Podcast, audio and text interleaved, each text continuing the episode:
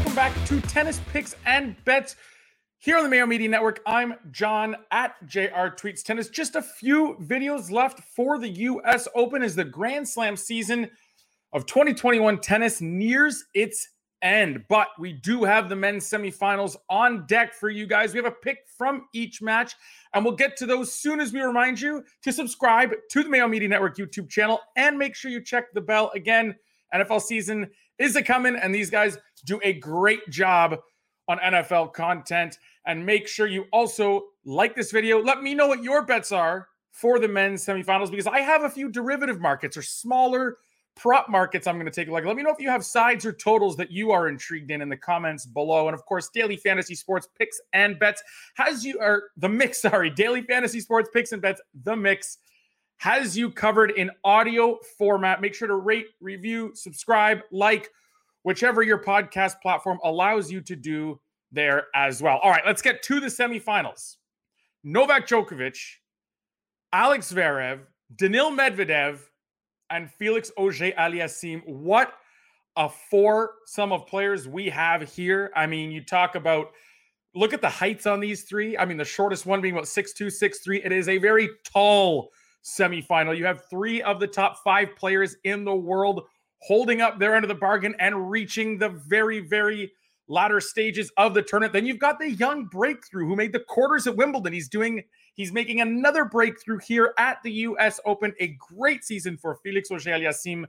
And he is going to look to be the upstart that could push Daniil Medvedev. We'll start with the aforementioned Auger Aliassime and Daniil Medvedev. And here we're actually going to go for a first set money line with the underdog. Again, as we did earlier in this tournament with a rather hefty underdog price, we're going to go small on this one. You don't have to go for your normal staking size. It is a plus 250 Felix Auger Aliassime first set money line. The reasoning here, frankly, he is very athletic and he's shown the ability to play with some rally tolerance or to play those longer points without spraying errors as he had done for so many tournaments and in a lot of those matches where or tournaments where he goes out early against opponents that are unexpectedly beating him, that's what he does. But I mean, since grass season, he's really shown the ability to keep that serve going, shorten points on his serve, find the free points when he's serving, and then try and work his way into rallies. Unfortunately, last round, our bets were well on the way to cashing both minus one and a half sets and minus three and a half games. However, Carlos Alcaraz ends up retiring with an adductor injury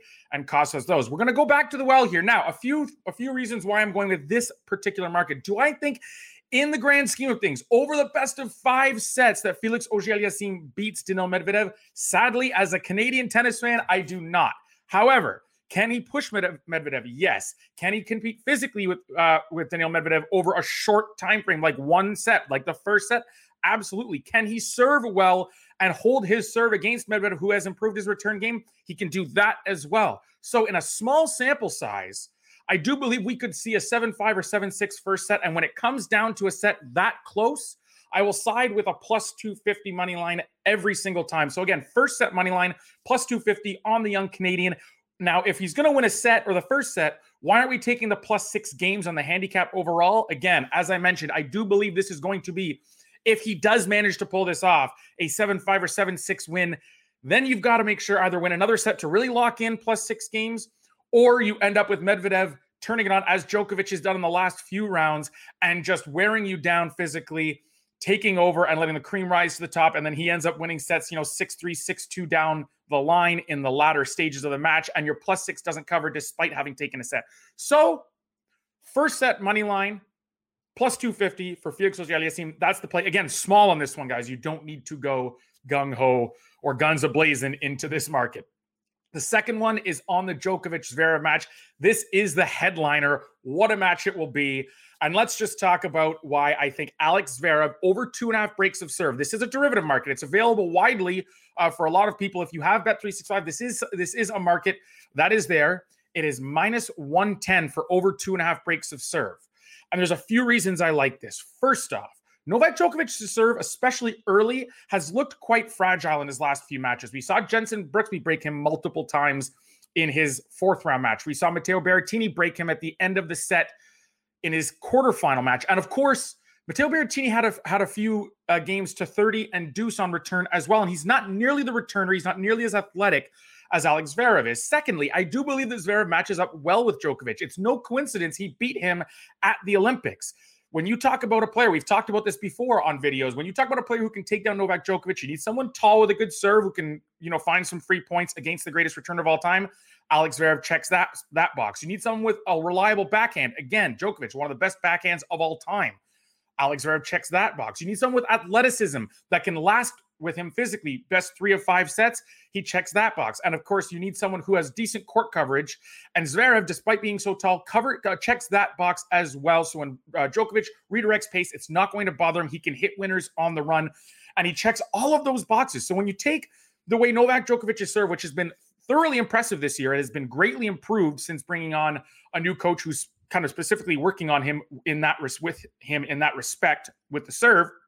But this tournament in particular, he's looked a bit shaky. Now, you take a look at Brooksby and Berrettini, they kind of faded. Again, Brooksby, a young kid, not used to best of five format, couldn't hold up in the long physical rallies with Djokovic.